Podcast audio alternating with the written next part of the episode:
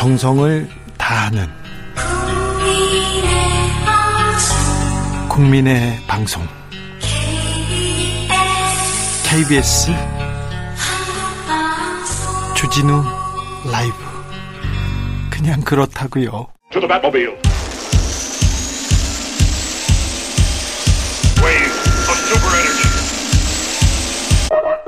주 기자의 1분 며칠 전 경기도 송탄에서 있었던 일입니다. 한 엄마가 너무 고마워서 울었다는 글을 올렸습니다. 사연은 이렇습니다. 기초생활수급자인 A씨 딸이 닭이 먹고 싶다고 했어요. 근데 딸한테 닭을 사주고 싶었는데 돈이 없었습니다. 고민 고민하다가 근처 치킨집에 어렵게 이야기를 꺼냅니다. 20일에 지원금이 들어오면 그때 드릴 테니까 치킨을 먼저 주시면 안 되겠습니까? 사장님에게 외상을 부탁했던 거죠. 사장님은 어떻게 했을까요? 곧바로 치킨 두 마리를 튀겨가지고 배달합니다. 그러자 A씨는 돈을 꼭 갚겠다고 손편지와 떡을 건넸다고 합니다. 사장님은 A씨에게 문자를 보냅니다. 치킨 값은 떡과 편지로 받았습니다. 입금 안 해주셔도 됩니다. 치킨 값보다 더 주신 것 같네요. 오히려 제가 감사합니다. 이렇게요. 그러자 A씨가 문자를 보냅니다. 감사합니다. 이걸 보고 바로 눈물이 나왔어요. 사장님은 아, 치킨은 따님 선물입니다. 가게에서 흔히 하는 이벤트에 당첨되신 거니까 부담 갖지 말고 맛있게 드세요. 이렇게 답했습니다. 아, 감동한 어머니는 이 내용을 SNS에 올렸습니다. 부탁 한번 해봤는데 돈 안 줘도 된다니까. 문자 오니까 울었어요. 정말 고마웠어요. 이 치킨집 잘 됐으면 좋겠어요. 이 사연을 접한 누리꾼들이 가만히 있겠습니까? 가만히 있지 않습니다. 저런 치킨집 대박 나야 한다. 돈줄 내러 가자 이러면서 치킨집에 주문이 쏟아지고 있다고 합니다. 자식에게 닭을 먹이고픈 부모. 근데 그 닭을 사줄 수 없는 부모가 아직도 있습니다. 아직도 있습니다. 그 부모의 마음을 헤아려 준 사장님, 그 사장님을 응원하는 사람들, 세상은 아직 따뜻합니다. 아, 강행, 파행, 추행, 뉴스만 보면 힘들어요. 세상이 너무 각박해요. 그런 분들 많습니다. 실제로, 아, 그래서 너무 힘들다는 분들 있어요. 그런데 눈을 잠시 돌려보세요. 세상은 따뜻한 따뜻, 따뜻함이 아직 남아 있습니다. 인생은 아름답고 역사는 발전한다고 하지 않습니까? 힘을 내십시오. 빛나는 5월이 가고 있습니다. 지금까지 주기자의 1분이었습니다.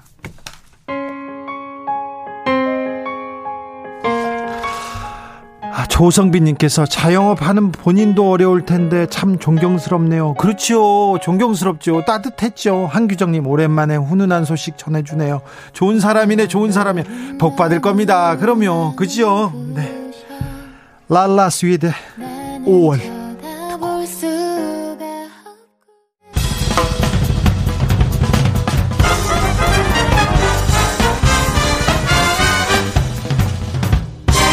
훅 인터뷰 모두를 위한 모두를 향한 모두의 궁금증 훅 인터뷰 5월의 광주는 민주주의를 생각하게 합니다. 대한민국의 민주주의는 광주에 큰 빚을 졌습니다. 오늘 5.18 42주년을 맞았는데요. 그날의 진실은 아직 묻혀있고 진상규명은 아직 요원하기만 합니다. 우리는 이 5월 어떻게 보내야 할까요? 5월 정신은 어떻게 되새겨야 할지 한번 생각해 보겠습니다. 5.18 헬기 사격을 증언하셨던 고 조비오 신부의 조카입니다. 5.18 진상규명을 위해서 힘쓰고 계신 분이죠. 조영대 신부님 연결했습니다. 안녕하세요. 예, 안녕하세요. 신부님, 5.18 42주년입니다. 오늘 어떻게 네. 보내셨습니까? 어, 막막하고, 주객이 전도된다고 해야 될까요? 이게 주인인 저를 포함한 우리 광주 시민들이 이 광주와 관련하여서 소외됐다는 표현보다는 그냥 광주의 아픔에 물 담고 있는 올팔 묘역을 우리 광주 사람들이 찾고 싶지 않았던 날이라고 그렇게 말하고 싶네요. 그래요. 네. 오늘 저기 대통령 비롯해서 국무위원, 국회의원들이 다 가가지고 이제 통합하겠다, 광주 정신 기리겠다 이렇게 얘기하던데요. 그러나 오늘 헌법 전문에 대해서 그 5.18 그 공약으로 5.18을 수록하겠다고 했는데 네. 전혀 어 그런 말 한마디 그 하지 얘기는. 하, 그 얘기는 안 하셨어요? 네.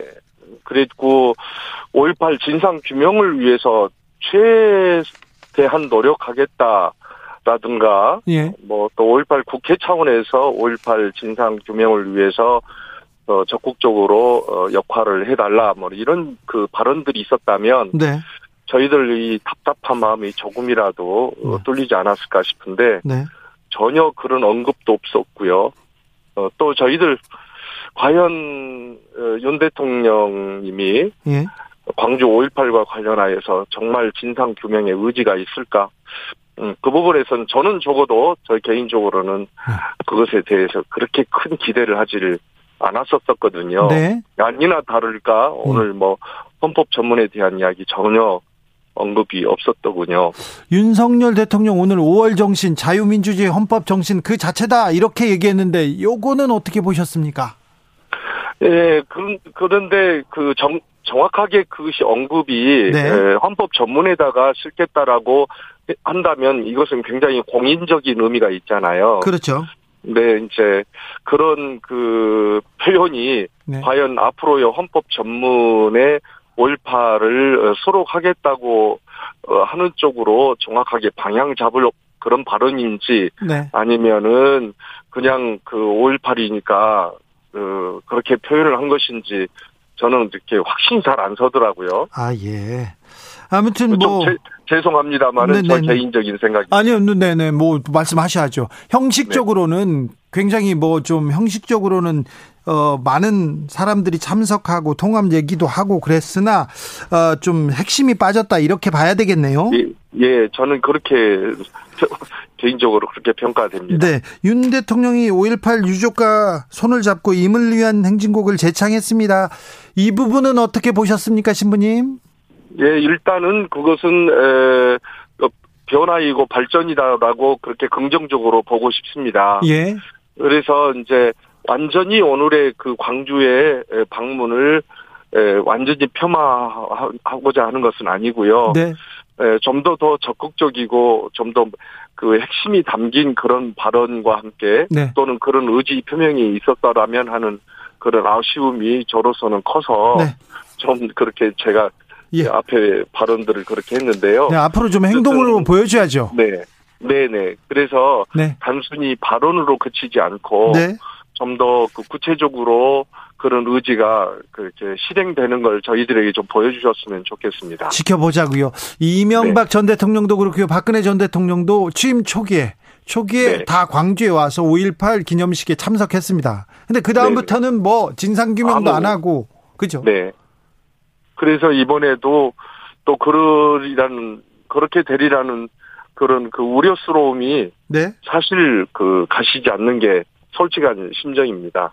네, 그렇습니다. 그런 뭐 이번에 국회의원들이 뭐 대거 이제 내려왔고 어 그래서 그것이 이제 광주 이번에 진상 규명과 또는 어 앞으로의 저희가 기대하는 그런 광주에 관련된 그런 그 일정들이 또 구체화 될 것인지에 대해서 뭐 저- 정말로 우리 기대에 어긋나지 않게 좀 이루어졌으면 정말 좋겠습니다. 알겠습니다. 그래서 광주 5.18 진상규명을 위해서 이렇게 힘썼던 신부님이나 다른 유족들은 좀 계기 된 것 같고 정치인들이 주가 된 것 같고 그랬습니까? 그런 생각이 들던가요? 네네. 네. 그래서 예. 우리가 보통 그러잖아요. 전시적이고 또는 그럼 그건 어디 어디까지나 그건 쇼였다 이런 큰 이야기들을 역대 정치인들에게서 그런 어, 모습을 우리가 봐왔기 때문에 네. 이번에도 역시 그런 게 아닌가 하고 저희 나름대로는 그렇게 걱정하고 있는 거죠. 예.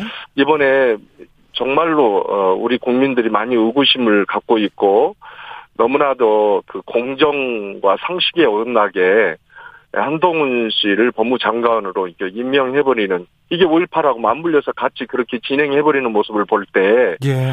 과연 어, 윤 대통령님이 진실성을 가지고 에, 공정과 상식에 맞게 5.18도 그렇게 어, 대하고 또 진상이 규명이 이루어지도록 협조해 줄 것이냐 네. 그 점에서는 여전히 그래서 더 우심을 떨칠 수가 없는 거죠. 알겠습니다. 직접적으로 좀 행동하고 가시적인 네. 성과를 내도록 계속, 계속 지켜봐야죠.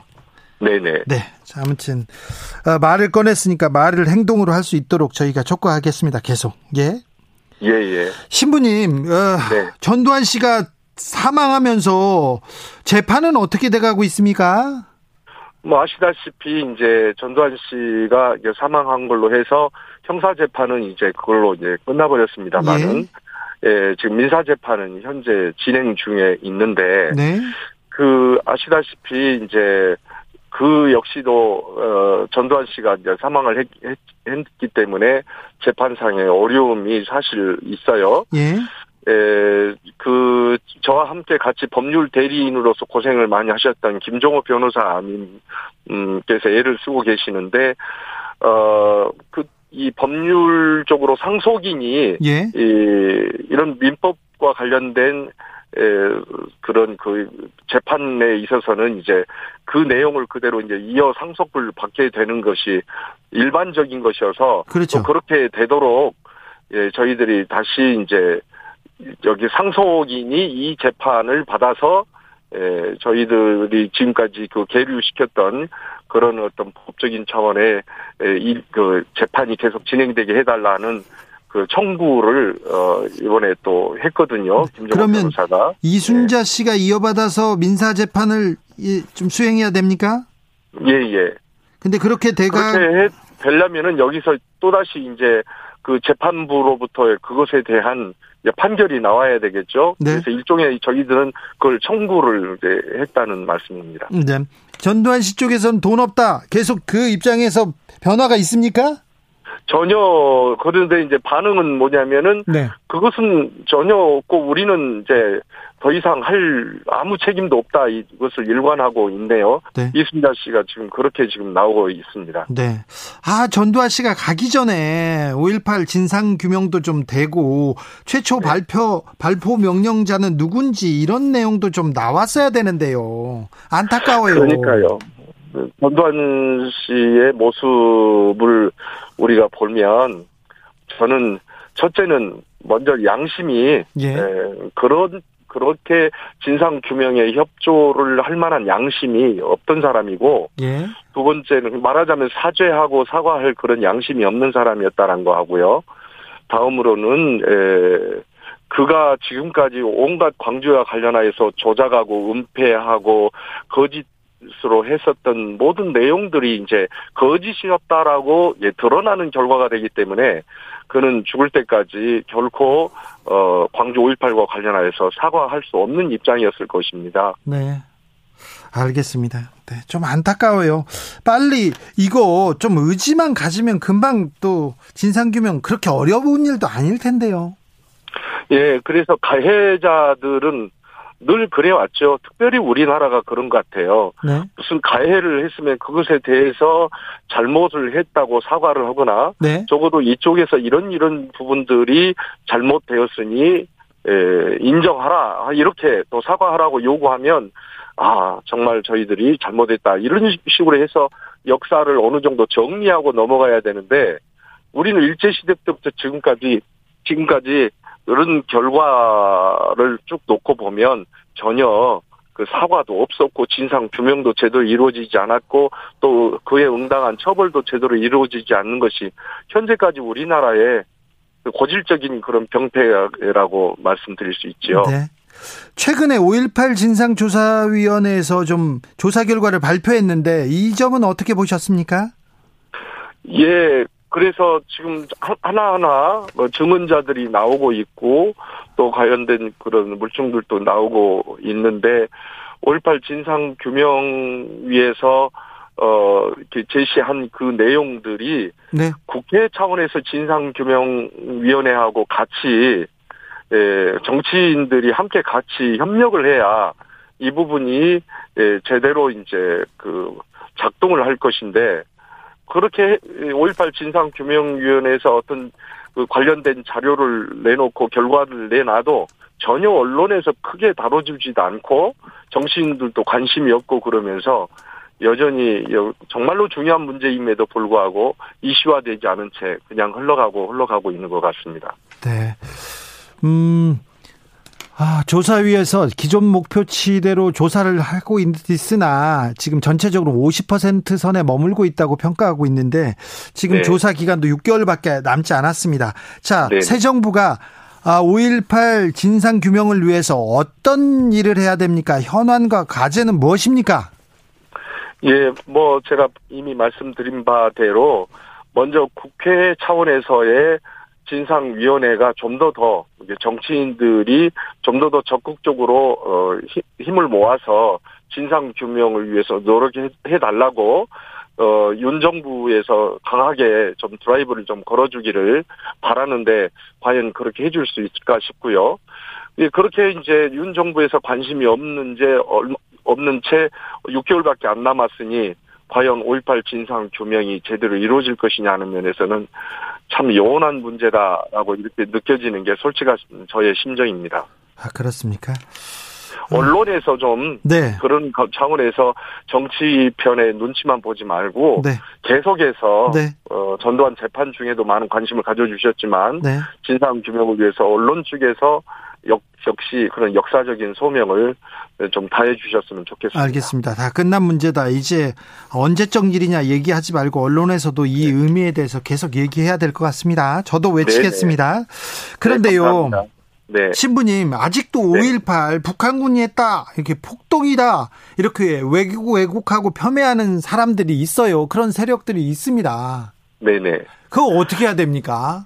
그런 것에 대해서는 정말 특별법에 의해서 그 처벌을 할 수 있게 되어 있잖아요. 그런데 처벌 그런데 뭐, 받는 사람이 없어요. 네. 그런데 영, 뭐 아시다시피 우리 사법부라든지 검찰 쪽에서는 그들에 대한 처벌에 별 관심도 없고 의지도 없는 것 같아요. 네. 그래서 우리 사회에 또 하나의 이 병폐가 또 그 모습이죠. 네. 응당하게 처벌받아야 될 사람들에 대해서는 덮어버리고 덮어버리고 예, 정말로 힘없는 사람들에 대해서는 부당하게 더 많은 그 죄를 덮씌우는 이런 그 어, 형태가 우리 사회에 아직도 고질화되어 있으니까 네. 참으로 안타깝기 이를 데 없습니다. 알겠습니다. 아, 마지막으로 우리가 기억해야 할 5월 정신은 뭡니까? 역시 광주 5.18의 중요한 것은 민주주의 피 흘려가면서 외쳤던 게 그 제대로 민주주의를 세우자는 것이니까요. 예. 험다운 민주주의 정말로 공정과 상식이 서는 그런 민주주의 어, 윤 정부에서 쓰는 자유 말고 진정한 의미에서의 참자유를 이뤄내는 것이 5.18 정신 중에 하나이겠고요. 예. 또 하나는 예, 대동세상 어, 참으로 서로 사랑하고 아끼고 어, 연대하고 나누는 그런 대, 대동세상을 꿈꿨던 5.18 그 정신이 계속 계승되고 발전되어졌으면 좋겠습니다. 윤 대통령이 쓰는 자유는 좀 의미가 다릅니까? 예, 이것도 뭐 제 개인적인 생각일지는 모르겠으나, 네. 어쨌든 자유라고 하는 것은 책임을 이야기하는 것이고요. 그리고 정말로 그 부당하고 불이한 그런 세력으로부터 네. 예, 그 권리와 인권을 침탈당했던 분들이 진정으로 이제 참된 정의와 진리에 입각한 자유를 얻게 되는 것 이것이 자유라고 저는 봅니다. 네. 어, 그런데 그런 의미에서의 자유가 아니라 어 그동안에 그 정의와 진리를 부르짖었던 그분들에 의해서 마음껏 펼치지 못한 기득권 세력들에게 자유를 다시 안겨준다는 그런 의미로 저에게는 들려오니 네. 안타깝습니다. 그렇죠. 네. 좀 자유의 의미, 자유를 계속 외치고 오늘도 자유를라는 단어를 많이 뭐, 썼는데 많이 12번인가 뭐 많이 사, 사용했어요. 네, 네. 그 자유가 어떤 자유인지 참 네. 지켜보시죠. 네. 말씀 감사합니다. 네, 감사합니다. 조영대 신부였습니다. 9909님께서 5.18, 6.25 관련된 드라마, 영화, 저희 어머니와 고모가 못 보십니다. 그냥 무섭답니다. 세대의 트라우마를 치유할 방법은 진상규명과 용서를 구하는 것이랍니다. 노년 세대들의 시대적 트라우마, 이번 정권에서는 꼭 치유받기를 바라고 기대합니다. 이렇게 의견 주셨고요. 오사공원님께서는 오래전 우리에게 민주주의는 쓰레기통에 장미가 피길 바라는 일이라는 말이 있었답니다. 민주주의. 지금의 민주주의는 희망이 보이겠지요. 이렇게 또 얘기하십니다. 정치 피로, 사건 사고로 인한 피로, 고달픈 일상에서 오는 피로. 오늘 시사하셨습니까? 경험해 보세요. 들은 날과 안 들은 날의 차이. 여러분의 피로를 날려줄 저녁 한 끼 시사. 추진우 라이브.